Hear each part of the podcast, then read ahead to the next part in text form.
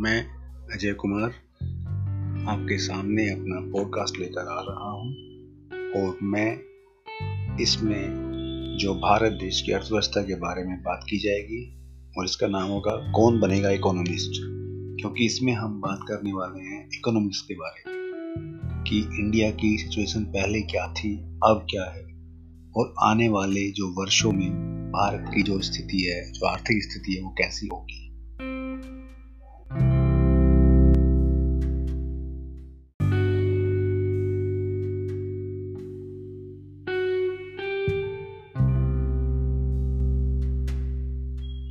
मैं अजय कुमार आपके सामने अपना पॉडकास्ट लेकर आ रहा हूँ और मैं इसमें जो भारत देश की अर्थव्यवस्था के बारे में बात की जाएगी और इसका नाम होगा कौन बनेगा इकोनॉमिस्ट